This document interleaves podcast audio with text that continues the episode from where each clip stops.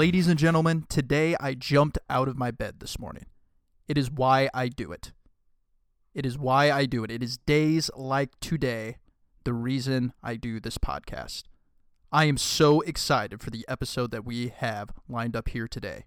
April 5th, opening day in St. Louis, Missouri, the Cardinals are kicking off their home slate here in 2019. Additionally, we have a lot to unpack in regards to the NFL, namely Mike McCarthy, Green Bay Packers, Aaron Rodgers, Green Bay Packers. There is a lot to get to.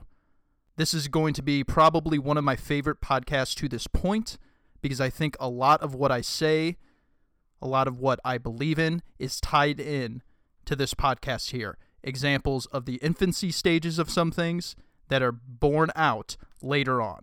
It's all connected. It's episode 12 of the podcast. Strap in. 15 months ago, an article came out about a team that was preparing for a playoff game at the time. It was January 2018. The subject was the New England Patriots. They were preparing for a playoff game against the Jacksonville Jaguars, the AFC Championship game. Prior to that game, an individual wrote an article about the alleged discord between their Hall of Fame quarterback Tom Brady, Hall of Fame football coach Bill Belichick, and their owner Robert Kraft as it pertained to multiple subjects. The writer was Seth Wickersham of ESPN.com, a graduate of the University of Missouri, and a writer of very refined skill in journalism and a man of keen talent in regards to storytelling.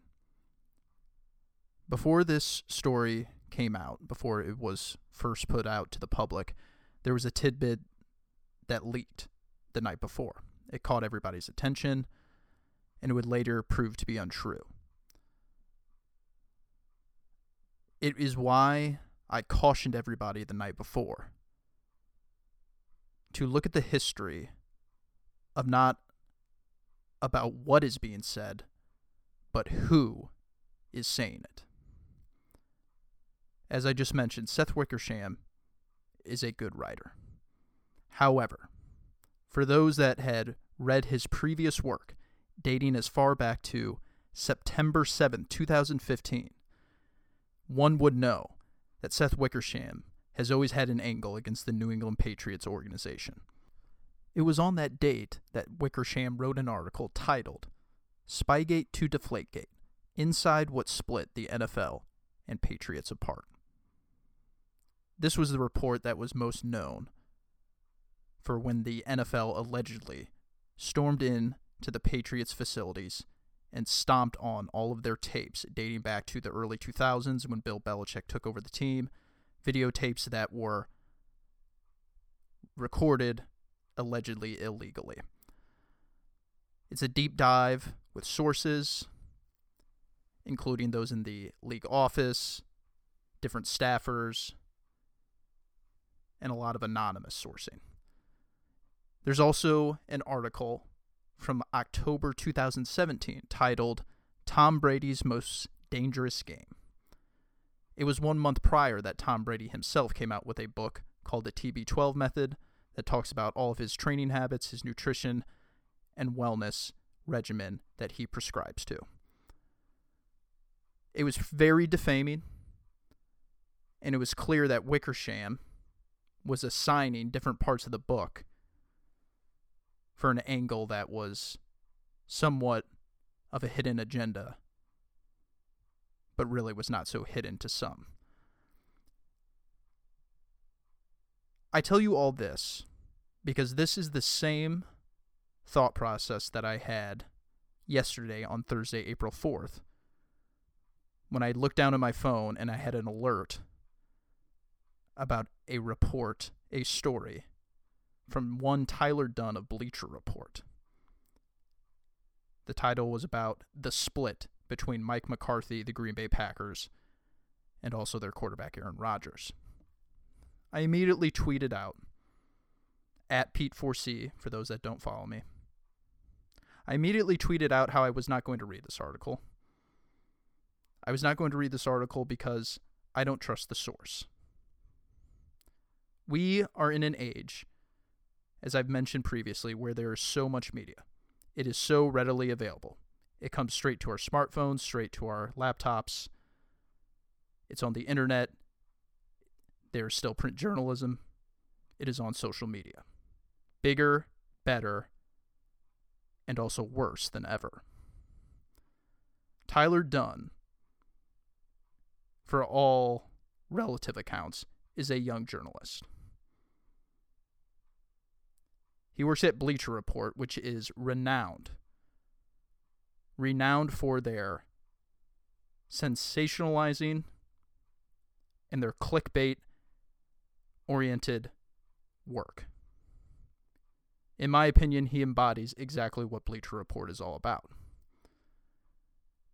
So it was of no coincidence that Tyler Dunne put out his article when he did. It was one day after a very fine and respected journalist, a beat writer for ESPN.com, Rob Demovsky, when he publicized his sit down with Mike McCarthy, who talked about his tenure with the Green Bay Packers as their head coach.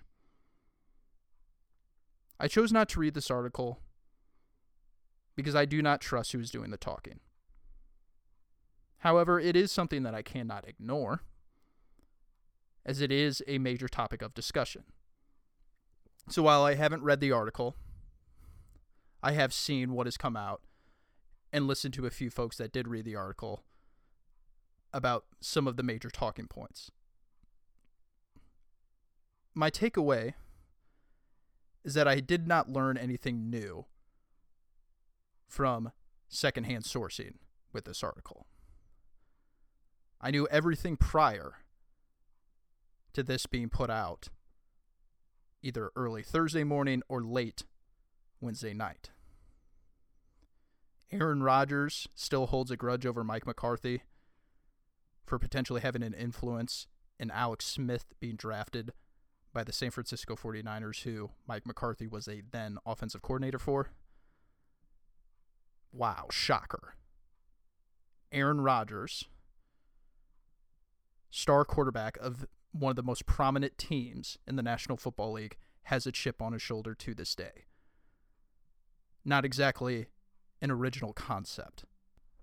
Tom Brady readily admits that the fact that he was drafted at the end of the sixth round is something he still doesn't let go.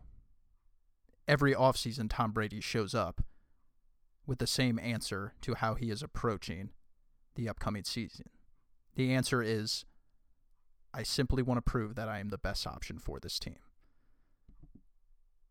The other thing that I took from this article, from again, secondhand sourcing, other people that have read it, is the fact that Aaron Rodgers changed the plays, asked receivers to run a different route than what the play was calling for from Mike McCarthy, the play caller.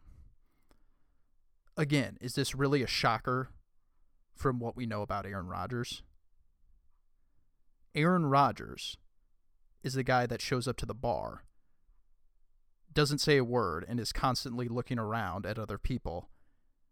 And if you were to go inside his mind, his mind would be saying, I'm the coolest motherfucker in this place. Aaron Rodgers has always been too cool for school. He's always been the guy that has the right answers. It is no shocker that Aaron Rodgers has changed the plays. He's the ultimate schoolyard quarterback. He's had a lot of success with it, and it's also been his downfall in a lot of football games. Thirdly, in this article, it's been talked about how Aaron Rodgers doesn't have a great relationship with his family, that he doesn't speak to his mother. Again, this is what I'm hearing from other people. This has gone as far back as three, four years ago. For one to pass judgment on Aaron Rodgers and the dynamic inside his family is completely out of bounds. Everybody's dynamic with their family is different. There is no one size fits all to the dynamic of father to son, son to mother, sibling to sibling. What means brother to you does not necessarily mean brother to me. There are certainly similarities. Some people may have relatively the same relationship. But to act as if we might know exactly the dynamic between Aaron Rodgers and his family is complete ignorance. To pass judgment on such a thing would be foolish. I say this all without even getting into the fact that Tyler Dunne, the writer, certainly could have had a lot of truth to this article. He could have, theoretically. I would not even put it past him. My problem with reading such an article with Tyler Dunne is that I am suspect of the veracity of this article due to everything prior to yesterday morning or late Wednesday night, whenever the article surfaced. Tyler Dunne has consistently shown that he embodies everything that Bleacher Report wants in a writer. Exaggerate, stretch the truth, manipulate the content you are giving from the sources. Make sure what you put out there is juicy and will catch the attention of every social media user. Sensationalize if you have to. And oh, remember, Tyler Dunne is very young in his career as a writer, relatively speaking, to the industry. And if you read his other work, it is clear that he is a showboat in regards to vocabulary, and he is always auditioning for his next gig. When that happens, you compromise the integrity of the entire project. I did not read this article. I don't think it holds a whole lot of value as far as adding to what we already know about Aaron Rodgers, Mike McCarthy, and the Green Bay Packers. And this is a classic example. One that was on display with Seth, Wickersham and ESPN 15 months ago. And we had it here today. As consumers, we have more options than ever, but we should challenge those that are involved to deliver us the truth. That is what I do. That is what I did here. I hope you will follow suit in challenging others in the future. I want to stay on something that is related to you and I, the consumers, the consumers of sport, and how we should be fairly treated by other people. In this regard, I'm going to again talk about the media. I want to talk about something that happened this week and something that I thought was out of bounds and unfair. It was Tuesday evening. Philadelphia Phillies, Washington Nationals.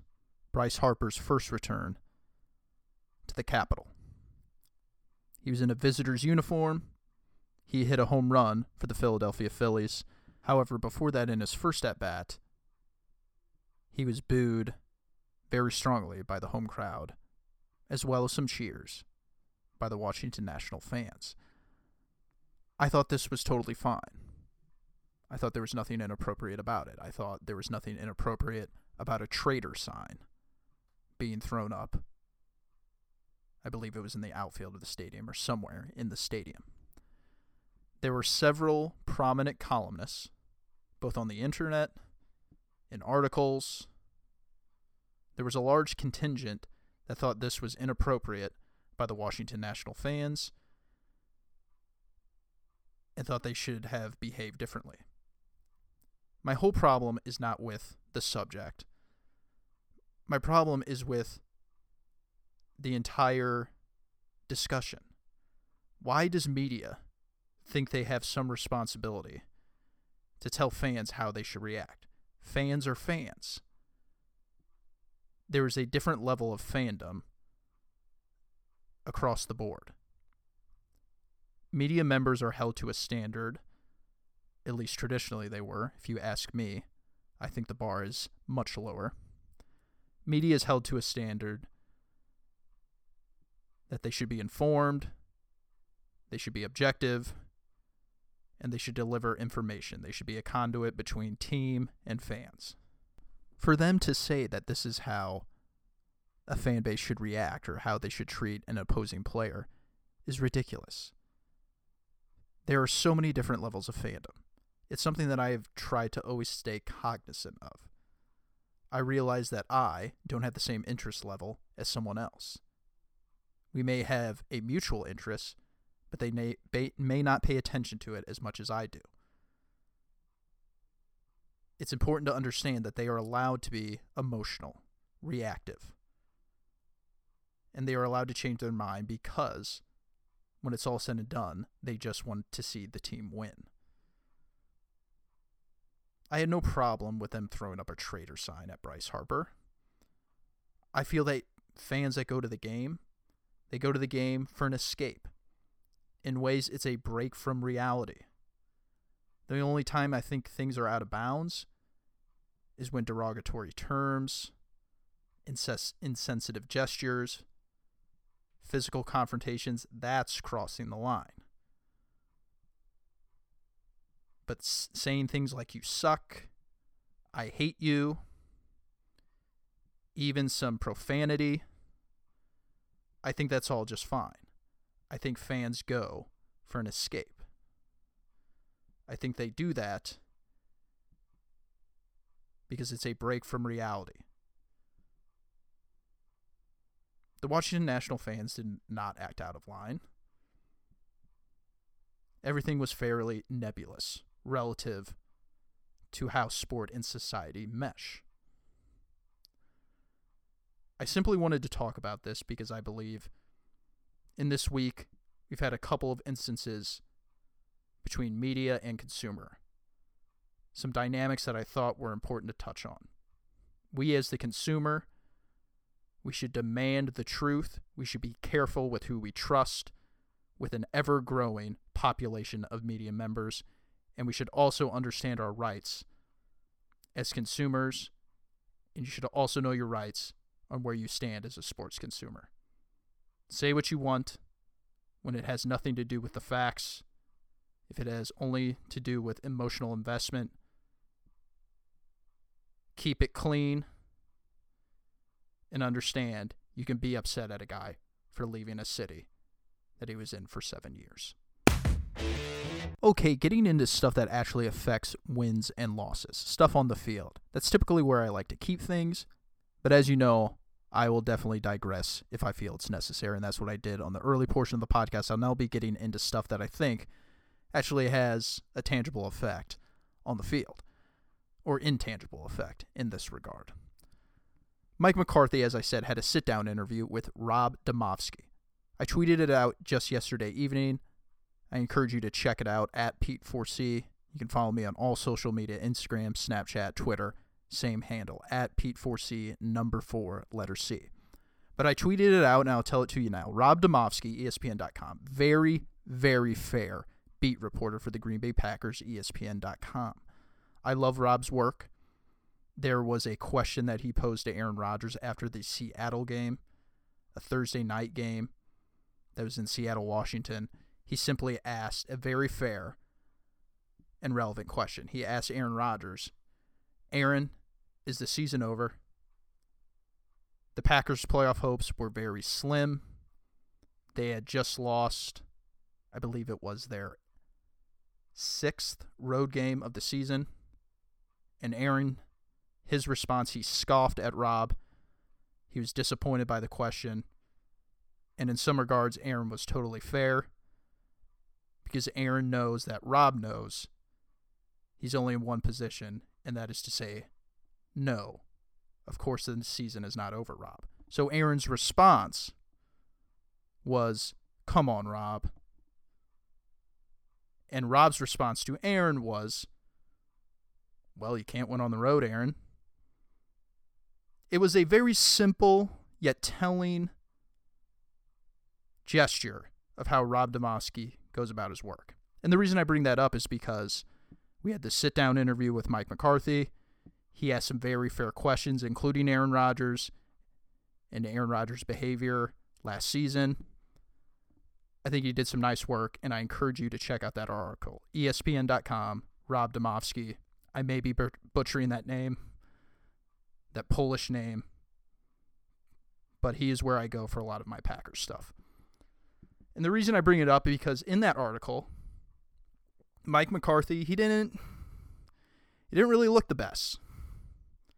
I think he was honest, which some people simply appreciate honesty. I do in some aspects, in some instances.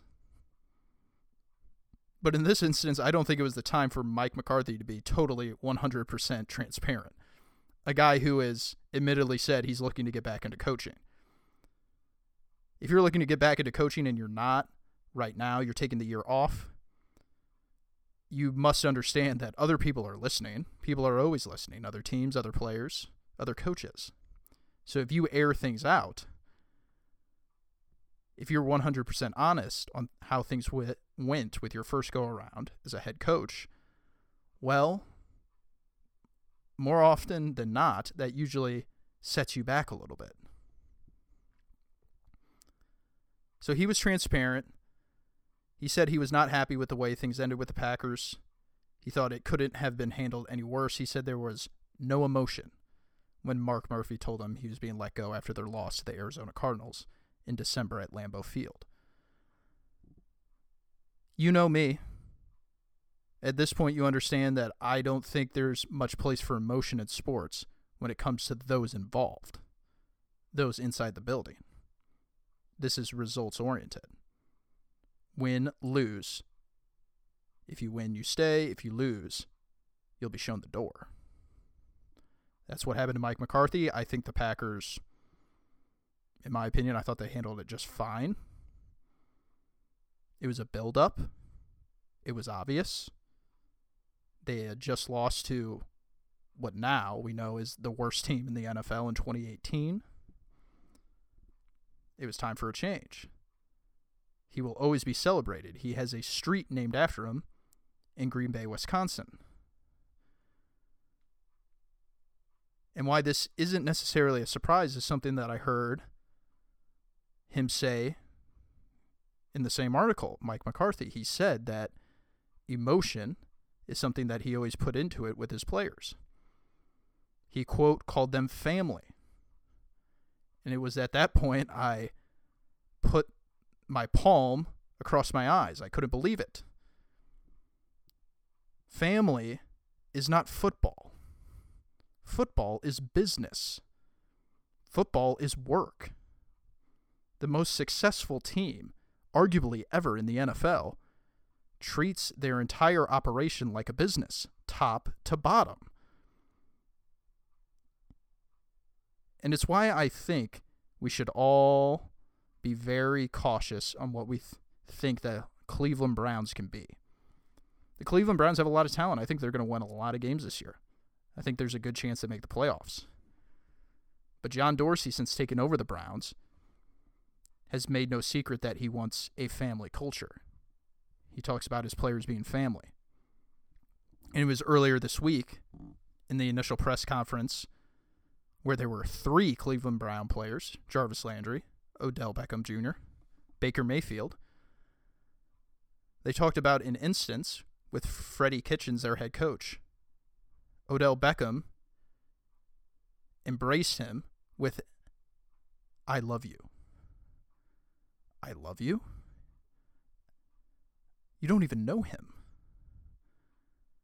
This whole saga, or not saga, but this whole idea that a football team must be brothers, must be family. Yeah, you know, maybe that does work initially. Maybe you come together for a short period of time. But I tell you what, the best operations the game, they're not like that. The Seattle Seahawks, remember how many fights those guys got into on the field amongst each other? You know how many fights they got into on the practice field? Richard Sherman admittedly said he told Russell Wilson during a practice after he intercepted him as he was running the football back to the house, he screamed to him, You fucking suck. There's been other instances with him and Earl Thomas getting into a screaming match on the field. They're fighting because this is business for them. Now, ultimately, the Seahawks, they didn't last that long, but it was still a solid six years of success because they treated it like a business. I mentioned the Patriots. Teams with family cultures, I don't think they last very long. Those come with an expiration date. The Atlanta Falcons and the Hood, Brotherhood, that didn't go so well last season. When you treat people like family, that's when things can get ugly. That's when things get personal. And in the NFL, nothing can be personal. Everything just has to be honest. This is why you're sticking on. This is why you're getting paid that. This is why we're letting you go. Straightforward, unvarnished, nothing but the truth. I think the Cleveland Browns have a good future. I think they're going to win some games. But Odell Beckham tells us that we're going to look back at this moment. He was talking about the press conference earlier this week. We're going to look back at this and realize that it was a bigger moment than we initially thought. Yeah, call me not buying it. Because if the culture is what it is and appears to be what it is, this one's going to last. Not as long as everyone's going to think. This last topic of discussion, I really think brings everything together. Brings everything that I've talked about so far together in one sense or another. I began by talking about the Green Bay Packers and how you really need to trust who's doing the talking. I transitioned into Bryce in DC. My main takeaway there, or my main emphasis, was to talk about any consumer as a fan who is unaffiliated in some regard to sport, not a media member, not an executive, not part of an organization. Feel free to be emotional in several regards.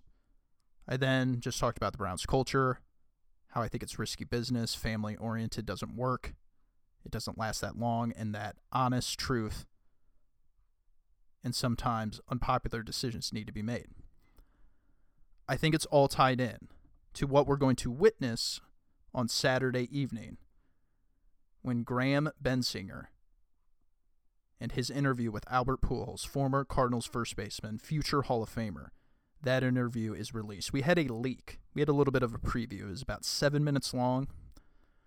Albert Pujols talked about the, the negotiations with the St. Louis Cardinals and what led him to the St. Louis, or excuse me, to the Angels out in Anaheim. It was a good little preview. Got some neat information. It also brought us Meng, for all of you that know Albert Pujols, a guy that has spent just about his entire life in the United States, yet his English isn't as well, it's not as uh, refined as one might think. And one of the cool things about that is you get to hear Meng all the time. Heard that about a dozen times. And I think this entire conversation when it comes to Albert Pujols is so neat. Albert Pujols signed with the Angels on December 8th, 2011. I know that date because it's my 18th birthday. I was sitting in my psychology class in Webster Groves High School, and one of the social studies teachers, I believe, I forget his name, I don't know who he is, he came in and he simply said to the other teacher, Pujols just signed with the Angels, turned around and shut the door. It's the only time I've ever been in a class where the teacher ended the class. I believe there were still 25 minutes left in that in that period, you know, third period, whatever it was.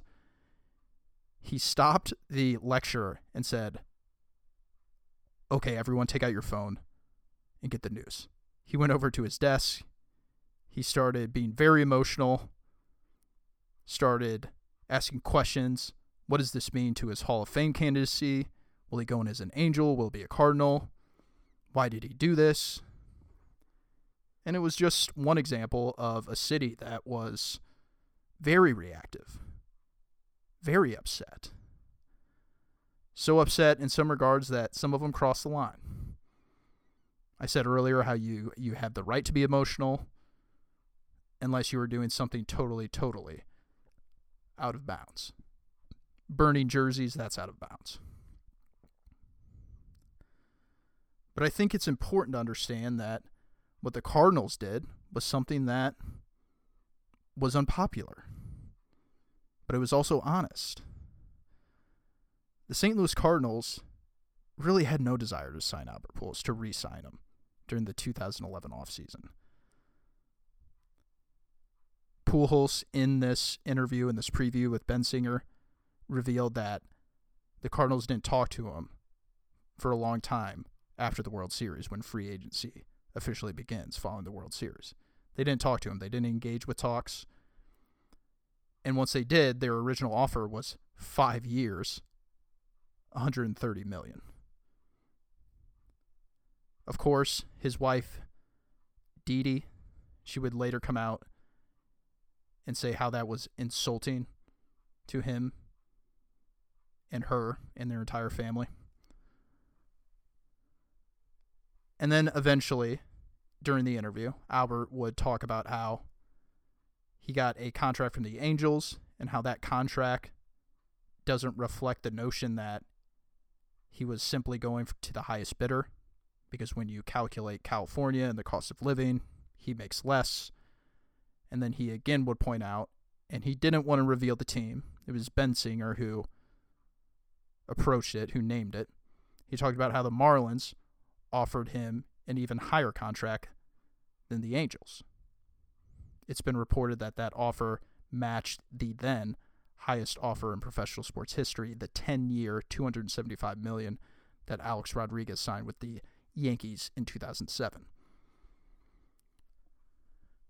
So it's all just very very fitting for what we're talking about here today.